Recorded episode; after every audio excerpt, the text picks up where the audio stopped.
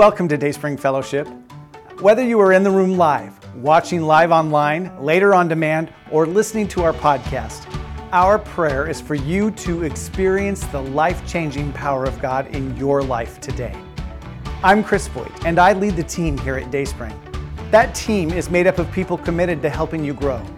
People grow here because our team loves to challenge, encourage, and equip people to become more like Jesus. If this is your first time visiting Dayspring, we want you to know that this is the kind of church where you get to be you. We're just like you, imperfect people on a journey.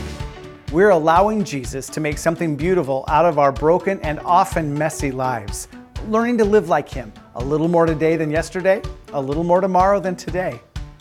Even if you aren't sure that you're ready to be on that journey with us, maybe you are skeptical about the claims of Jesus or skeptical of His followers.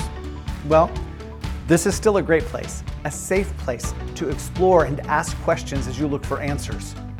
We're asking those same questions and looking for answers too. So I think we can be pretty good company on your journey. So welcome. You can learn more about us as a church by exploring our website at dsf.church, by checking out our Facebook page, or contacting us by phone or email. If you need help figuring out the next step to making Dayspring your home church, or if you just have questions, let us know we'll help you find the answers. For today's service, you can find a discussion guide by selecting Watch from the top menu of our website. And now, let's join our service.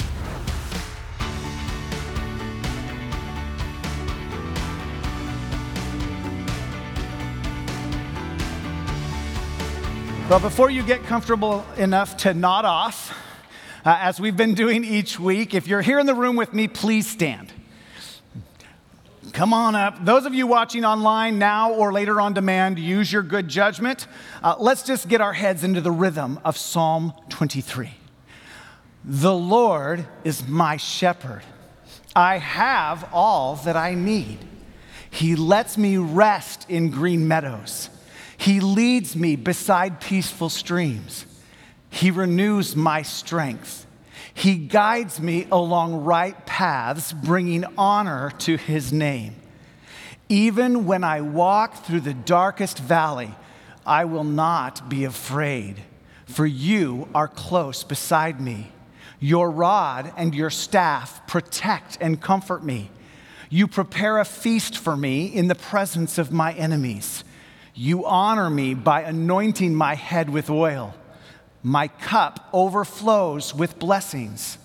Surely your goodness and unfailing love will pursue me all the days of my life, and I will live in the house of the Lord forever.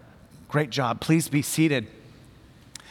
If you are one of our guests this morning, you've joined us in a series we've called Beautiful Surrender The Blessing of a Psalm 23 Life. This psalm, a song of the poet King David, is surely one of the most well known psalms in the world. Most well known and least understood. Uh, most well known because these words are, are so often used to provide comfort at funerals. In the old King James, yea, though I walk through the valley of the shadow of death, I will fear no evil, for thou art with me. Thy rod and thy staff, they comfort me has got to be the most famous verse in the Bible, but least understood. Because for David, these words weren't a funeral song. They were used actually, they actually described the blessing he experienced as a surrendered servant of God Almighty.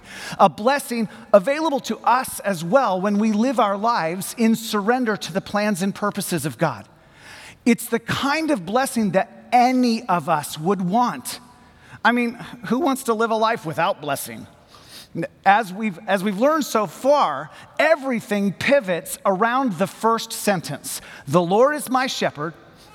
I have all that I need. I lack nothing. I am content. There's no need to worry about anything, no need to fear anything or anyone. I don't have to strive or try to make things happen. My life is in the hands of my good shepherd. So I am content. That is the blessing, a connected contentment, because I am abiding in Jesus.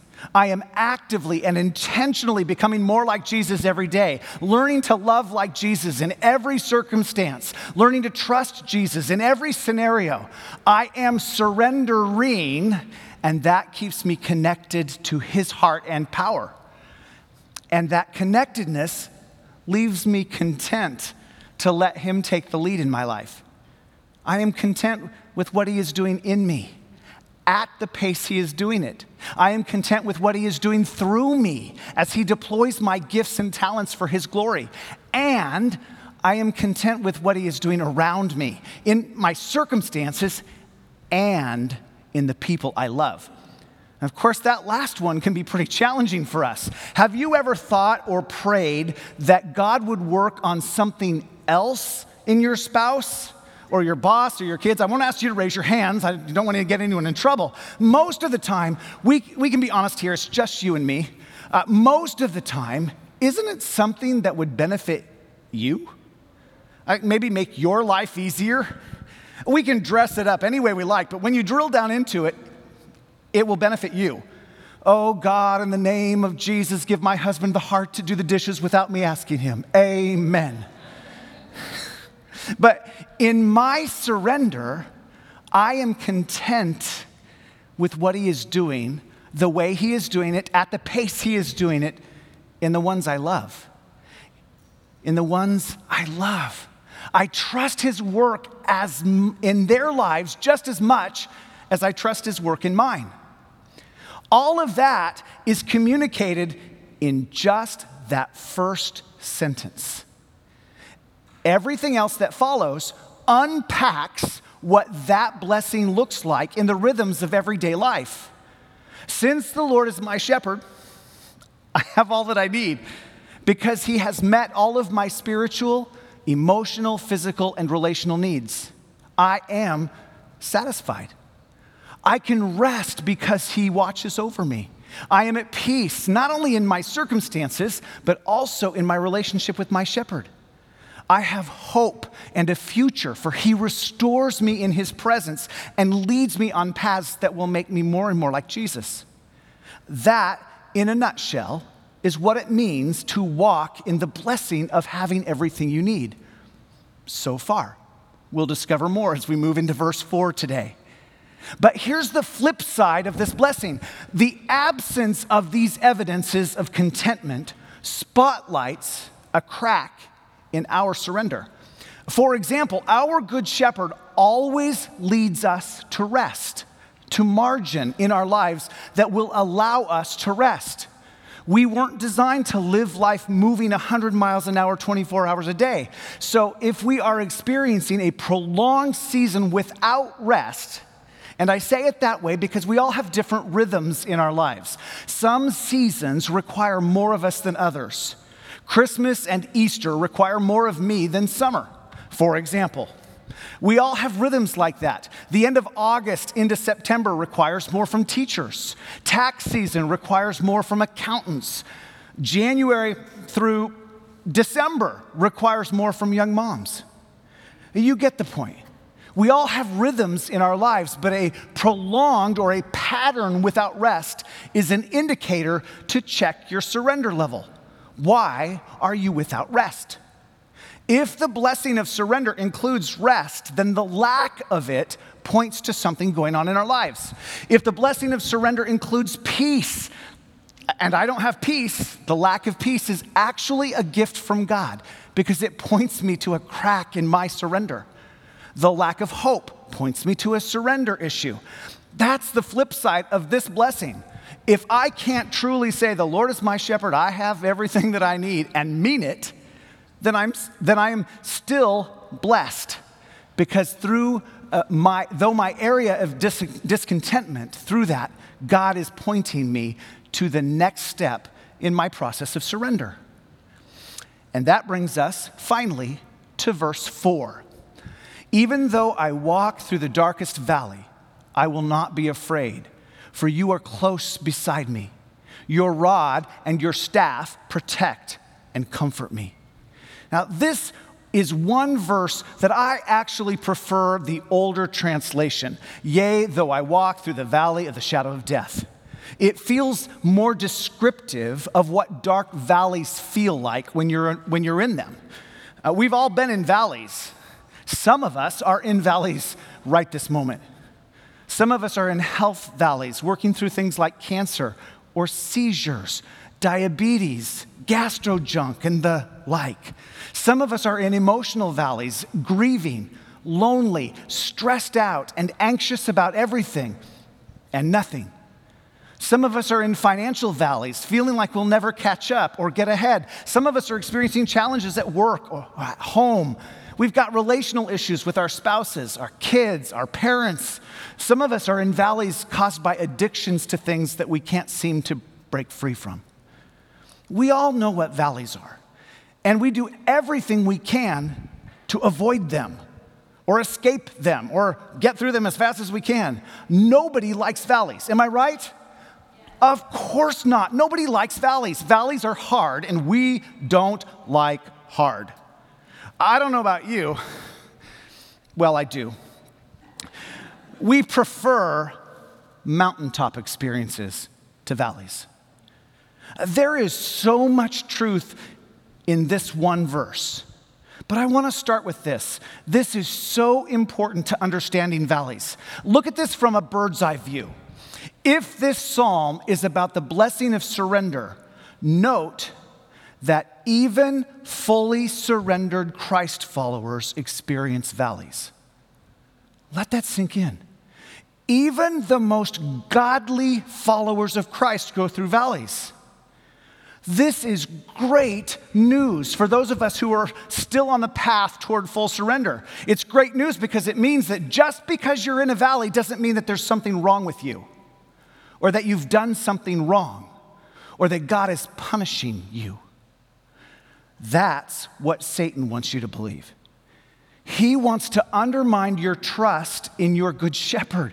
He wants you to doubt God's goodness. He wants you to doubt that God is for you and not against you. And valleys are prime locations for doubt to take root. But everyone goes through valleys. Everyone. Sure, sometimes we get into valleys of our own making as a consequence of our sin or bad choices, but even then, if we really believe that our Good Shepherd is leading us on a path of ever increasing righteousness, which is how we ended verse 3, if all of that is true, then your Good Shepherd has led you into the valley intentionally. There is purpose for your valley. The blessing of a surrendered life isn't a life without valleys, it is God's presence in your valleys. So if we, if we jump back to David for a moment, as we, as we began to see last week, this psalm is unpacking the blessing of contentment in every season of life. From green pastures to well trodden paths, from dark valleys to alpine tablelands, before returning home to winter for winter. Year after year, David led his sheep on this same circuit, which makes it likely that the valley of the shadow of death that David writes about was an actual place, uh, leading scholars to speculate that the Wadi Kelt was the specific valley David had in mind. The words themselves mean deep valley or ravine. Uh, there are many can- canyons in it, some of them very steep. It is riddled with caves, maybe even some of the caves David would hide in later in life. And it is rimmed by narrow trails. It was also crawling with thieves and predators. The Wadi Kelt is near Dave, Bethlehem. And David likely led his sheep through it many times. During the winter and early spring, he would take his sheep down to the pasture lands of the Jordan Valley. The city of Jericho sits at the eastern end of the Wadi Kelt and is a well watered desert oasis in the winter and spring. Uh, today, there is a modern freeway between Jerusalem and Jericho, but in ancient times, the only road to Jerusalem was through the Wadi Kelt. In Luke chapter 10, Jesus tells the story of a traveler that begins like this. Uh, Jesus says, a man, a Jewish man was traveling from Jerusalem down to Jericho, and he was attacked by bandits. They stripped him of his clothes, beat him up, and left him half dead beside the road. Today, most of us know this story as the parable of the Good Samaritan. As Jesus told this story, every person listening would, would have known exactly what road Jesus was referring to the Wadi Kelt. This man's plight wouldn't have been that unusual for one walking alone through the valley during this time. It had come to be known as the way of blood or bloody pass because of the danger from thieves and wild animals. It was a path Jesus himself walked. Matthew 18 tells us that when Jesus finished his ministry in the northern region of Galilee, he headed for Jerusalem. And then in Matthew chapter 20, he lets his disciples in on what's going to occur. Uh, Matthew writes As Jesus was going up to Jerusalem, he took the 12 disciples aside privately and told them what was going to happen to him. Listen, he said. We're going up to Jerusalem where the Son of Man will be betrayed to the leading priests and the teachers of religious law. They will sentence him to die. Then they will hand him over to the Romans to be mocked, flogged with a whip, and crucified. But on the third day, he will be raised from the dead. And then if we skip down to verse 29, Matthew says, As Jesus and the disciples left the town of Jericho, a large crowd followed behind they left Jericho and stepped into the Wadi Kelt for the last time. Jesus walked the Wadi Kelt with the knowing what he was walking toward, walking through the valley of the shadow of death. Our good shepherd doesn't lead us anywhere he hasn't already gone before us. He traveled this path to the cross Yea, though I walk through the valley of the shadow of death. Yes, even here, just as in green pastures, wherever we are on our journey, as hard as it might get, we are on the right path when we allow Him to lead us. We're sheep on the move from one level of righteousness to the next. Here's the thing to remember though valleys are throughways. David doesn't say we walk in the valley, he says we walk through the valley. It's a valley, which means it has an opening on both ends. Even in this psalm, this verse is in the middle of two ends. There is more to come. You will get through it. And you won't be alone. Now, notice how David's language changes in this verse. Up to this point, he's described the Good Shepherd in third person. He lets me rest. He leads me. He renews. But here it changes. I will not be afraid, for you are close beside me. It is in the most difficult times of our lives, of our relationship with, that our relationship with Jesus becomes personal because it is in those times, perhaps even more than others, that our need for His presence filters out all of the distractions that fill up the space when life is good. It is only when He becomes personal to us that we can experience our Good Shepherd's compassionate withness. Not witness, but withness. A witness is an observer of what is happening, in this case, to you. But a withness is someone who gets down and dirty with you as you go through it. Jesus is attuned to us. That is, he resonates with us. He understands and he shares those feelings from personal experience because he's been through it himself. His calm strength models for you what it looks like and feels like to walk successfully through the valley, emerging on the other side with a strength that has become your own. As author and counselor Aundi Kolber writes, the strength to move through pain, harm, and trauma is found in connection with and ultimately safety with God, ourselves, others, and creation. When we really know this, it allows us to move toward an, a deep, integrated faith, a, a deep integrated strength. When we feel connected, we have the support to be most fully ourselves. You know, in more, charis- more charismatic churches, you might hear someone say, Can I get a witness? I don't want a witness, I want a withness. I don't want someone to watch me suffer, I want them to suffer with me. His presence with us gives us the confidence to know without a doubt that everything is going to, as Paul would write many years later, we know that God causes everything to work together for the good of those who love God and are called according to his purposes for him. God's got this. There's a plan and a purpose that I may not understand, but this valley is part of God's best plan for my journey to become like Jesus. And besides, it could be worse. It could be harder. Think about it this way. As author Phillip Keller notes, there is a reason why sheep are taken to the mountaintops by way of the valleys. Not only is this way the gentlest grades, but also is the well watered route. Like, we all want the mountaintop experience with God. I've been there, it's fan freaking tastic. But can you imagine having to scale the face of every mountain like an extreme rock climber? Give me the valley any day over that. Now, before we move on, we should probably note that David describes it as the darkest valley. King James says it is the valley of the shadow of death. In the original language, the phrase is talking about total blackness the kind of blackness where you can't see your hand in front of your face. It is like Sheol, which is not the grave where your body resides in, but in Jewish tradition was the resting place of the soul. It must be passed through before coming out on the other side into resurrection.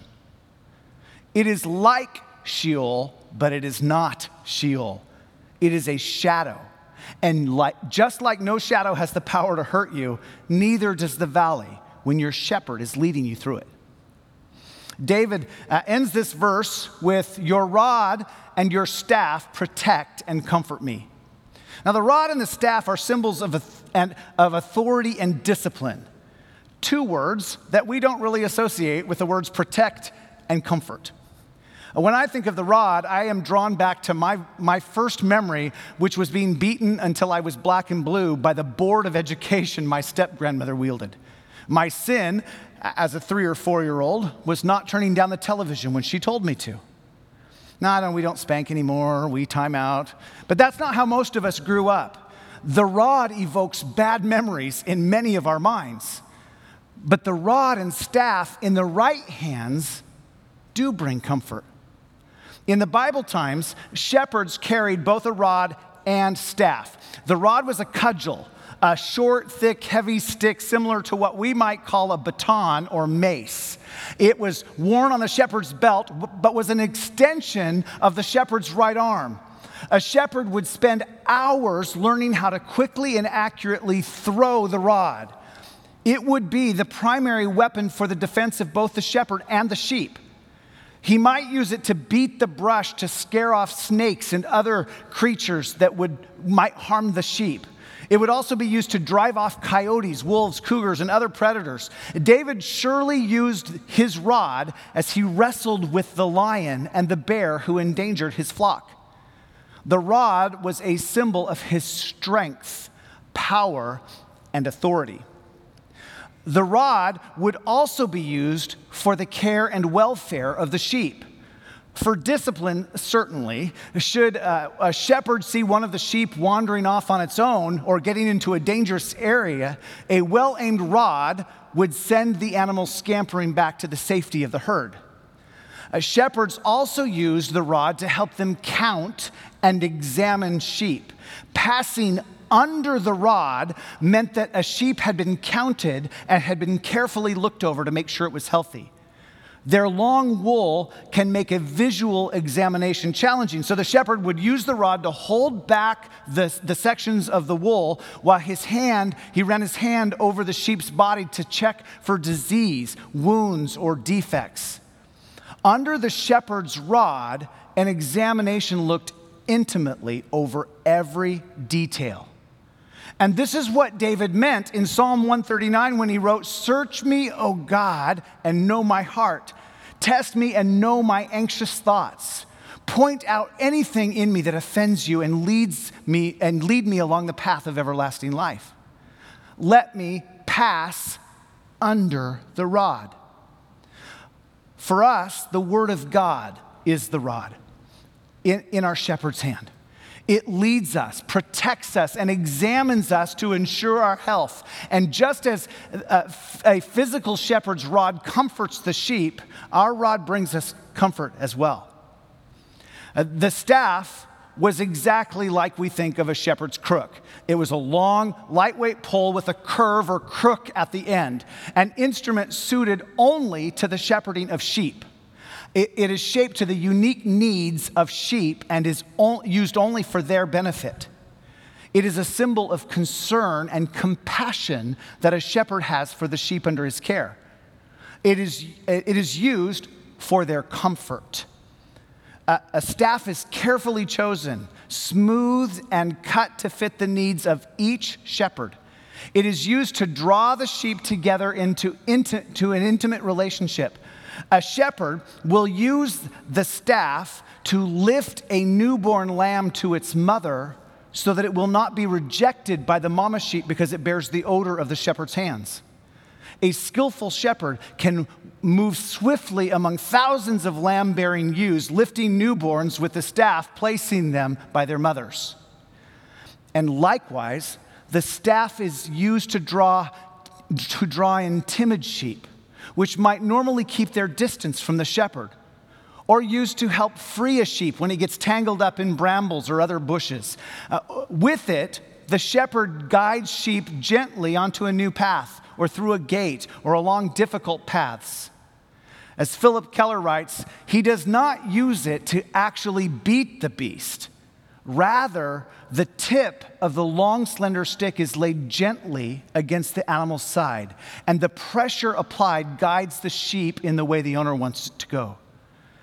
Sometimes the shepherd will lay the staff against a sheep for no other reason than to provide a connection with the sheep so they are in touch.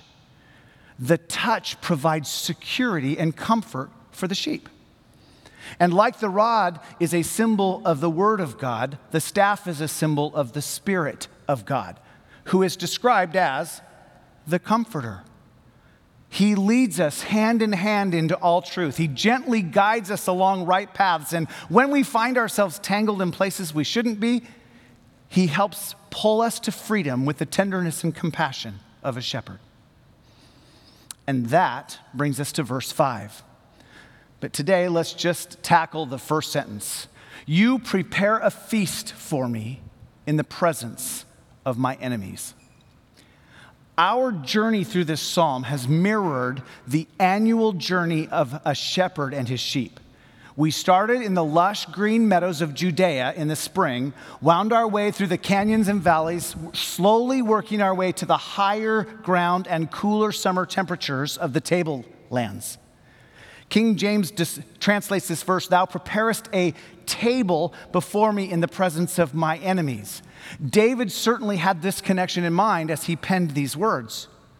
Tablelands, also known as alp lands, are fairly flat plateaus, ideal for summertime grazing after a lot of preparation by the shepherd. Tablelands have to be converted into pastures. They are often remote areas that are hard to reach and they must be prepared, a process that can take years, even generations. A shepherd will often, early in the spring, before all the snow is melted, make a preliminary survey trip. He'll look over it with great care, keeping his sheep in mind as he plans its best use. And then, just before the sheep arrive, he will make another trip to walk the plateau, carefully inspecting the ground for gopher holes that need to be filled, rocks and trees that need to be removed, brush that needs to be burned, checking which areas need to be grazed lightly versus the ones that can be used more heavily, and which are best for bedding down. He'll clear out the watering holes and open up the springs as he readies the land for his flock. Sheep are highly allergic to several plants like red maple leaves, azaleas, and milkweed, so the shepherd will root out any of those harmful weeds and either remove them or make his grazing plan accordingly. And of course, the more remote the, from the location from civilization, the greater the risk of predators looking for a tasty morsel to eat. A shepherd does all of this preparation because he knows his sheep. He knows that in some ways we're not all that different from sheep. We, we feel like we need to check out every shiny object that comes our way. We taste this and sample that, even knowing that some of those things aren't any good for us, but we, we want to give it a go anyway. The key idea of this verse is God's protection of his flock. Like David or any, or any other good shepherd, he has gone before us, preparing the way for us. And he is now on alert, watching for danger. He went so far as to lay aside his divinity for a season so that he could walk the ground before us. He allowed himself to be tested and tempted. He was bruised and battered, rejected and scorned, so that he would have firsthand knowledge of what dangers we face. Hebrews chapter 4 says that our good shepherd, who is our high priest, understands our weaknesses, for he faced all of the same testings we do, yet he did not sin. But even, even though he goes before us and has made every preparation for our safety and provision, that doesn't mean we won't encounter problems and challenges. Weeds grow back, storms rage, and predators can still attack. And though we here in the US have a tendency to take for granted or minimize the presence of our enemy, he prowls about like a lion. He is not a lion. He just tries to act like one. He is the lowercase king of masquerading his evil as good. He is the great pretender, and his work is insidiously weaving its way through our culture. He does his best work when he blurs the lines between safety and danger and gets us to dance at the edge of truth before devouring us for dinner. In Jewish thought, the table is like an altar, like the table for the showbread in the holy place of the temple. It was a meeting point with God. For the fully surrendered life, our Good Shepherd is giving us VIP treatment in front of our enemies we enjoy the blessing of resting in his presence at our banquet, while our enemies can only watch from afar. A foreshadowing of the contrasting destinies of the righteous and unrighteous.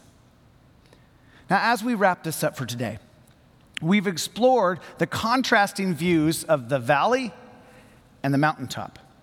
Now, I'm pretty sure all of us prefer mountains over valleys. I mean, who wouldn't? Valleys represent seasons of challenge, and mountains, seasons of blessing. We all prefer blessing over challenge.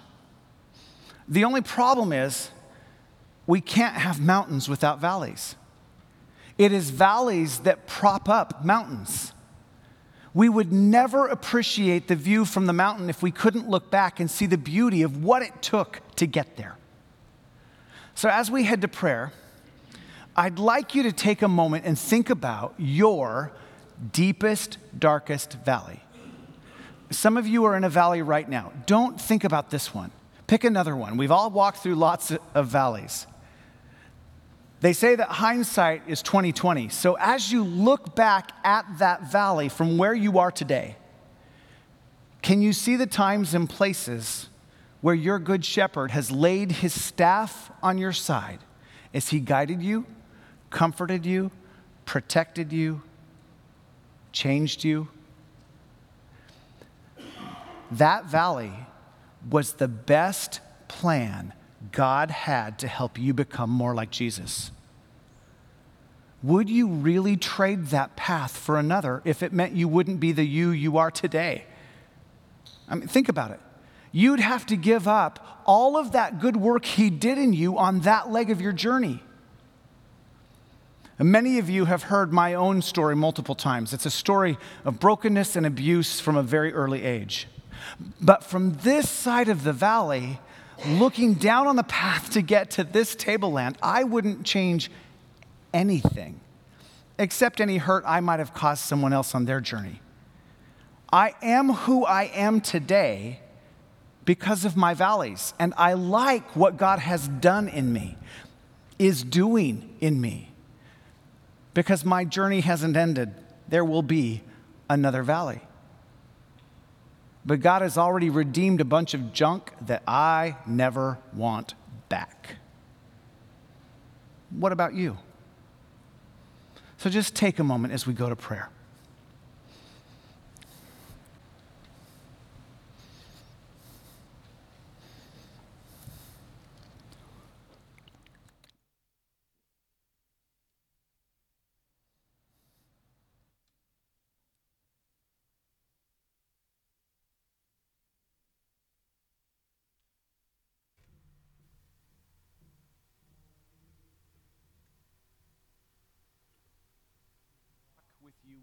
you lead us. Walk uh, willingly, knowing that you have got you've got it taken care of. That we can trust whatever our path looks like in your hands. Father, for, for those who are in valleys right this moment, we pray that you would meet them right where they are and remind them of your great love for them. Remind them that your goodness and your mercy guide and lead through the valley. We pray in Jesus' name. Amen.